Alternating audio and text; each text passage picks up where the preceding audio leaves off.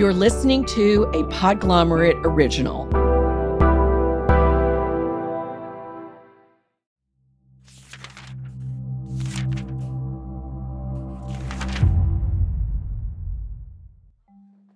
Picture the inside of a Barnes and Noble. Shelves and shelves of books, tables of new hardcovers, and texts of all shapes and sizes for you to browse through. There's that lovely inside of a bookstore hum a combination of new titles getting shelved, shoppers looking for a great new read, and browsers turning pages. You know what to expect at any Barnes & Noble store, no matter where you are. Now think about the books that might be in your hand while you browse the shelves. Have you ever thought that the books you're buying might be a franchise too? Okay, now zero in on the trade paperback table at that bookstore. All of those titles with names you see everywhere, authors like James Patterson and Tom Clancy. Have you ever wondered how those writers are so productive? Well, a ghostwriter might have had a hand in that. What happens when writers build a world that extends beyond the pages into a commercial franchise that needs to put out more content than any one author ever could? Well, that's where a ghostwriter comes in. But what does the work of a fiction ghostwriter actually look like? How do they impact the series?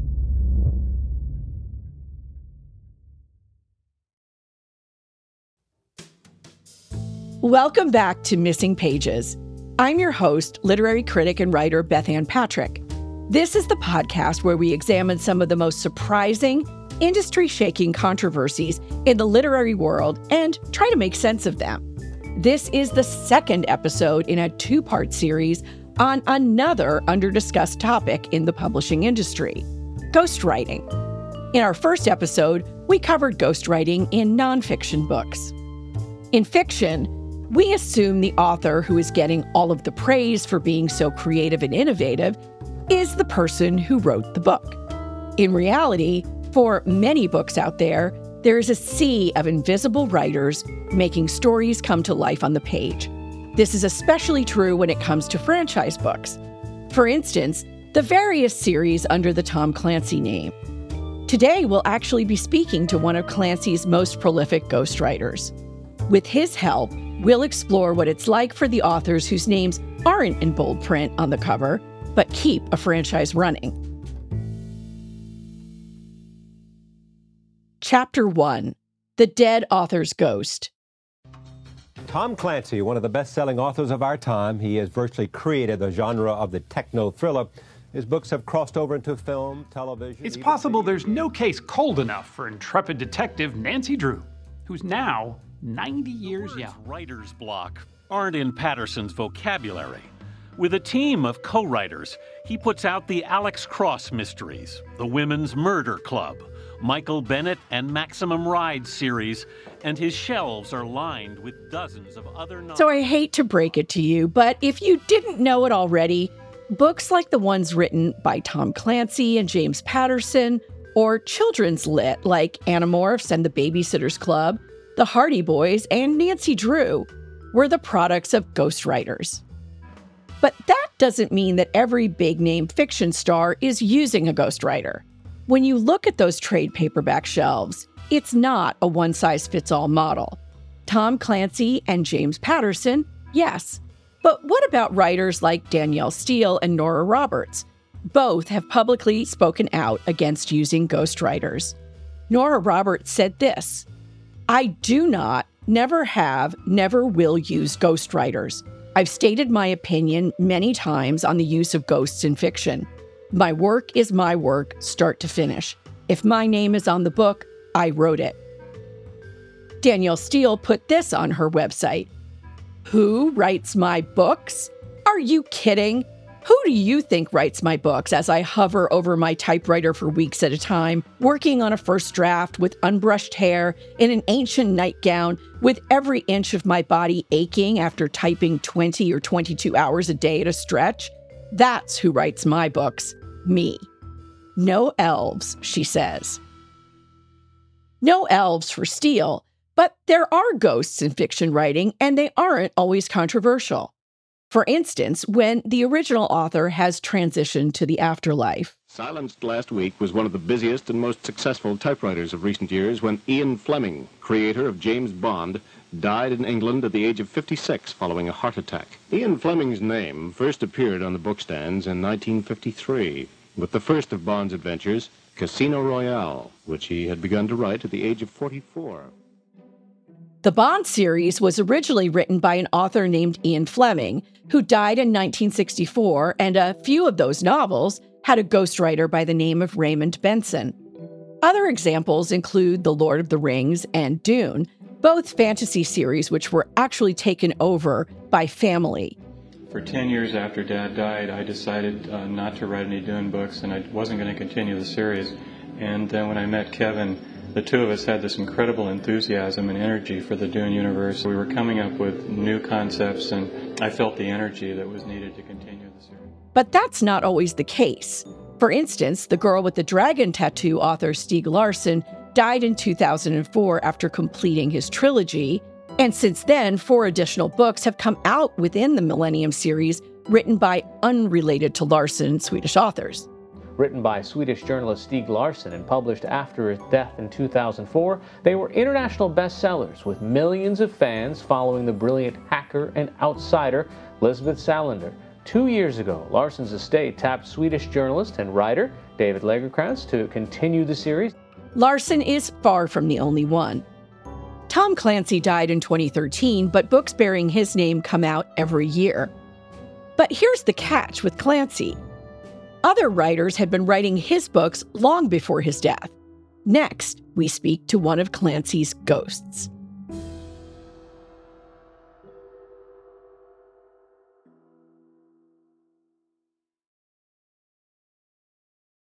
Chapter 2 Will the real Tom Clancy please stand up?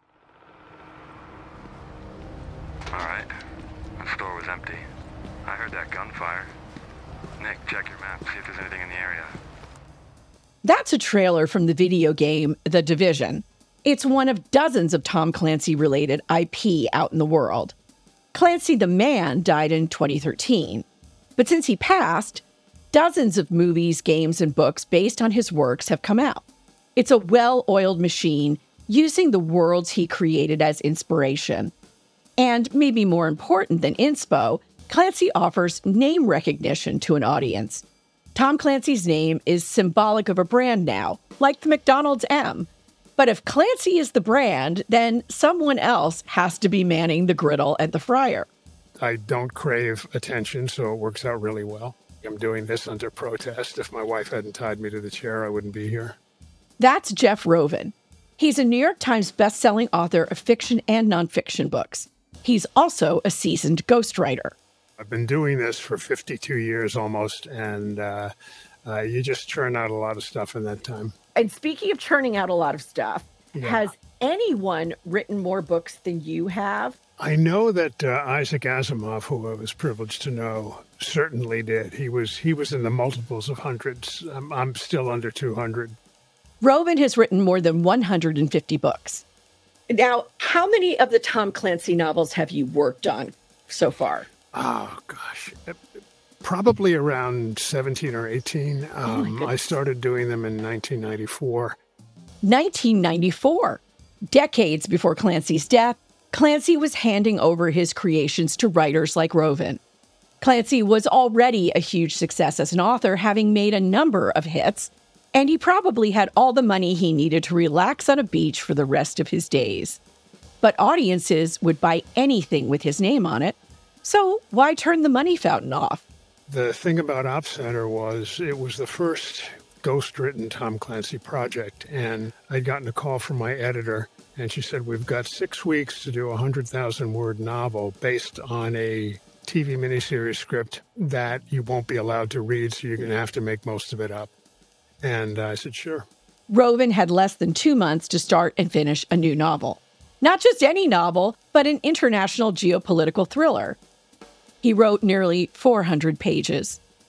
And six weeks later, we were done and sold 4 million copies. Op Center came out in 1995. In the novel, readers meet Paul Hood. He's the director of the eponymous Op Center, a U.S. intelligence agency tasked with managing an international crisis involving South Korea and Japan. It's clever and fast paced. Rovin's words and Clancy's name was a profitable match for everyone. The novel became a number one New York Times bestseller. The same year it was released, it was adapted for the screen. Harry Hamlin, Wilford Brimley, Deidre Hall, Carl Weathers, Kim Cattrall, Lindsay Frost, Ken Howard, Rod Steiger. Tom Clancy's Op Center, Sunday on NBC. Rovin was off to the races. He wrote the next 11 Op Center books, authoring 12 in total, and contributing to a handful of others in the franchise. For almost a decade, there was a new Op Center book coming out about once a year, and then some. The Tom Clancy novels have a certain kind of plotting that I introduced into Op Center that was different from what he had done before. It was much more of that fast paced cliffhanger chapter style that was really popularized by David Morrell, who wrote First Blood and, uh, and other novels of, of that sort, by Alistair MacLean before him in Guns of Navarone and Where Eagles Dare. By now, there are more than 20 books in the New York Times best-selling series. The plots continue to detail thrilling adventures in military intrigue, terrorism, and assassination. It's that breakneck pace and twists and turns. And so that's really what I zeroed in on with the Tom Clancy stuff. Rovin was taking over a series for a built in audience, but he was given pretty much free reign. And despite all of Clancy's success, he made the books more accessible. I cut back on the acronyms and a lot of the hardware, played up the soap opera, tried to broaden the audience at the publisher's request. It was successful, so that became the Op Center formula. When it came to generating new ideas for the next books, Rovin says he had a lot of room to roam creatively. There was very little oversight, and what oversight there was was not from a literary standpoint, so I had very little to go on. It was just me and the editor, and frankly, to this day, it still is. How far can you take an original idea that you have when you are ghostwriting fiction? It sounds as if you actually can run with something as long as you have the publisher slash editor's approval. You're absolutely right. And that's what I did with certainly with the last four or five op centers. Didn't ask anybody. I, I ran the ideas past the editor. I changed the cast of characters considerably. I wanted to draw on my own martial arts background and uh, I wanted to introduce different ethnicities. Uh, this was before the whole diversity and inclusion thing mm-hmm. uh, erupted, only because I felt that it gave me more interesting playgrounds to work with and uh, different different cultural backgrounds. And uh, that was that was and certainly different age groups because uh, newer recruits with 60 something veterans was really kind of interesting to do. Do you have any connection to the actual Tom Clancy? Did you ever meet him? I spoke with him on the phone once for about two minutes and met him in his hotel room with a couple other people for about three minutes, and that was the totality of our contact. Ops Center is just one in a handful of Tom Clancy's series and universe spin offs, with franchise titles like Net Force and Power Play. Of course, there's also series that are ghost written, like Jack Ryan, which also has its own TV series. Hey, look at this. Look at that. We're here with the star of Jack Ryan, John Krasinski. With all of this in mind, where does the actual creator of the series, Tom Clancy, end? And the ideas of someone like Jeff Rovin, the ghostwriter, begin? I was on a talk show and, and the host uh, asked me if Tom Clancy, you know, was looking over my shoulder when I write these, with no awareness of the fact that Clancy had been dead for years. So I'm not sure how much readers actually understand that this is an all new idea and all new execution. Tom Clancy didn't sketch out ideas on a yellow pad and then tuck them away for future generations. It just doesn't work like that. So, in many ways, the series really became Rovin's, and yet, a very attentive reader probably thought that Clancy was experimenting with form, or perhaps even evolving as a writer. What a reader wouldn't have known is that Clancy the man was no longer tiring out his fingers and straining his neck hunched over a keyboard. The first four did not have an author. It was Tom Clancy apostrophe S, possessory title, and it said created by Tom Clancy and Steve Pieczenik, who was an undersecretary of state who befriended Tom Clancy at some point. The first edition of Op Center read like this Tom Clancy's Op Center, created by Tom Clancy and Steve Pieczenik. No mention of Jeff Rovin's name. There was some concern at the publisher that buyers were being misled, that this was written by Tom Clancy. And mm-hmm. then they had to go back and put it on reprints of those early books because there was concern about the public being misled to thinking that Tom Clancy was writing it. I'm not even sure he was reading them. If you look at the new Op Center books today, Rovin's name does appear on the cover as a writer. Tom Clancy is credited as a creator. They bit the bullet and said, let's just put in small type that it wasn't, and that uh, this guy was the one who did it. Be it small type or not on the cover, that's not what motivates Rovin. You do it because you're challenged by it and because you think you can bring something to the table. If you're going to worry about living in the shadow of somebody else, then you're in the wrong business. If you're a writer who's motivated by craft and don't want to do book tours or answer questions constantly from people like me, then penning a series worth millions of dollars is a pretty cool gig that should be taken seriously, regardless of credit. If you're an author of any repute and any self respect, you're going to find a way to make that interesting, and that's part of your job. And if you're not doing that, then you're cheating the reader and you don't deserve to continue having that set of electric trains to play with. Rovin really upended a lot of the assumptions I had about ghostwriting fiction. I expected that Rovin would have had to prove to Clancy or the publishers that he's adhering to the expectations of the fan base. I'd have expected outlines and plot formulas bestowed by the author or the publishing company, but for Rovin, that's far from the case. I never work from an outline because I figure if, if I can surprise myself and paint myself in a corner, then getting out of it is something the reader will also enjoy. I have the advantage of being able to go back and plant stuff that I'm going to be able to need in that corner. The reader may not notice those. And so you've got to remember that they're paying good money for these things and deserve to have the fun ride uh, that they're expecting. It's all in service to the reader. But speaking of the reader, do you think readers know that there are ghostwriters working on these Robert Ludlum, Tom Clancy, you know, kinds of series. It says so on the cover, but I don't know if that really registers and if so, how. I don't I really don't think people think that deeply about it. There's this old bromide about oh, you know, so and so died and left a desk full of ideas. Well, that never happened. We just kept making up new ideas, which is fine as long as they're in the spirit of what that author was about. Audiences have expectations when it comes to a series or an author they know and trust. The Rovins of the world can really make it their own, but they need to be cautious to not stray too far away from expectations. After all, a whole franchise is at stake.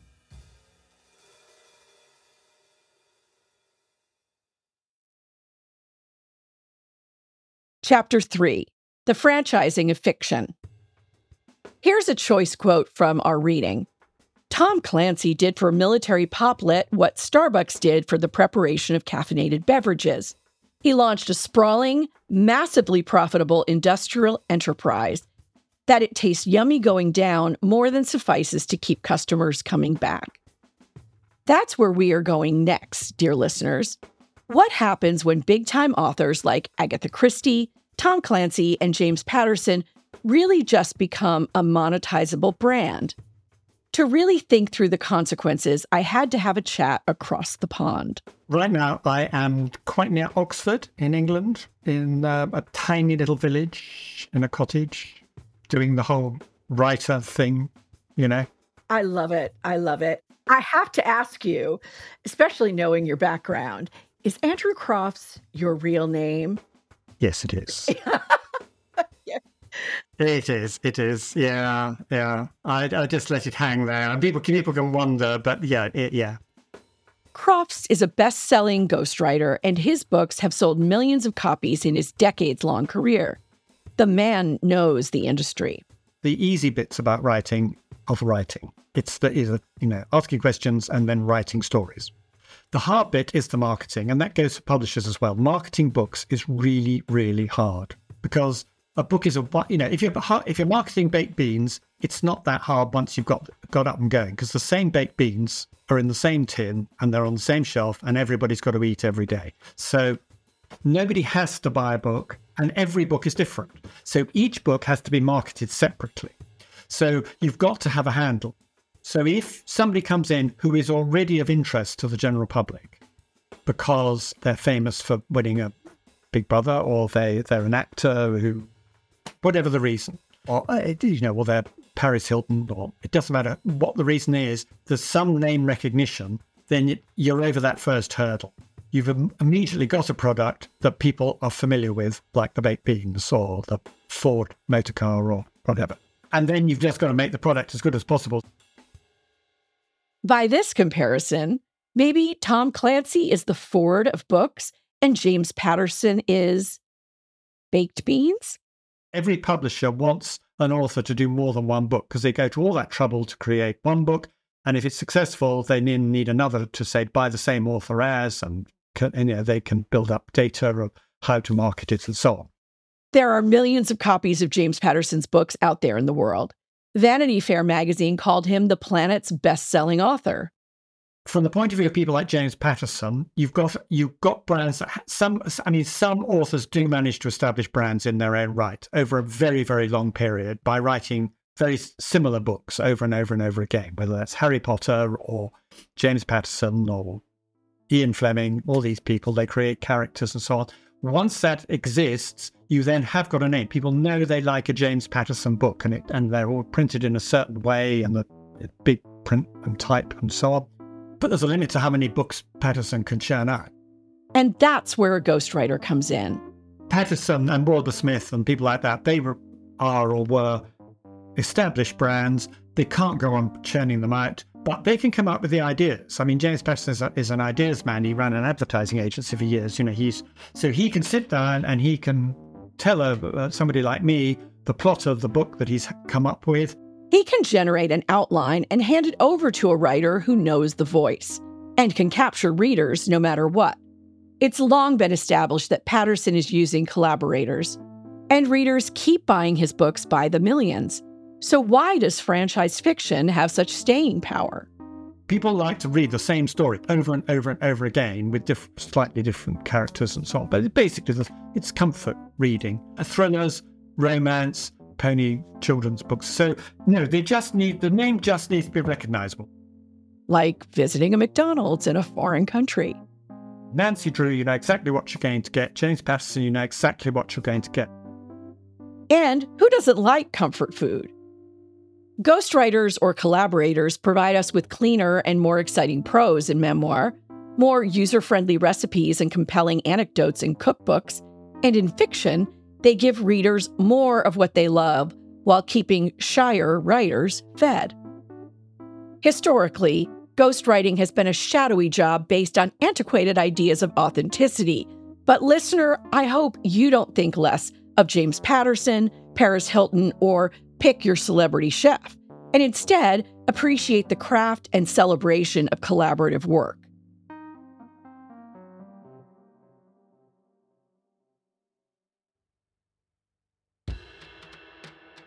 Missing Pages is a Podglomerate original, produced, mixed, and mastered by Chris Boniello, with additional production and editing by Jordan Aaron. This episode was produced and written by Claire Ty. Fact checking by Douglas Weissman. Marketing by Joni Deutsch, Madison Richards, Morgan Swift, Vanessa Ullman, and Annabella Pena. Art by Tom Grillo. Produced and hosted by me, Bethanne Patrick. Original music composed and performed by Hashem Asadullahi. Additional music provided by Epidemic Sound. Executive produced by Jeff Umbro and the Podglomerate. Special thanks to Dan Christo, Matt Keeley, Grant Irving, Madeline Morell, Jeff Rovin, Victoria Bundonis, Andrew Crofts, and Caitlin Boguki. You can learn more about missing pages at thepodglomerate.com, on Twitter at MissPagesPod, and on Instagram at Missing Pages Pod. Or you can email us at missingpages at thepodglomerate.com. If you liked what you heard today, please let your friends and families know and suggest an episode for them to listen to.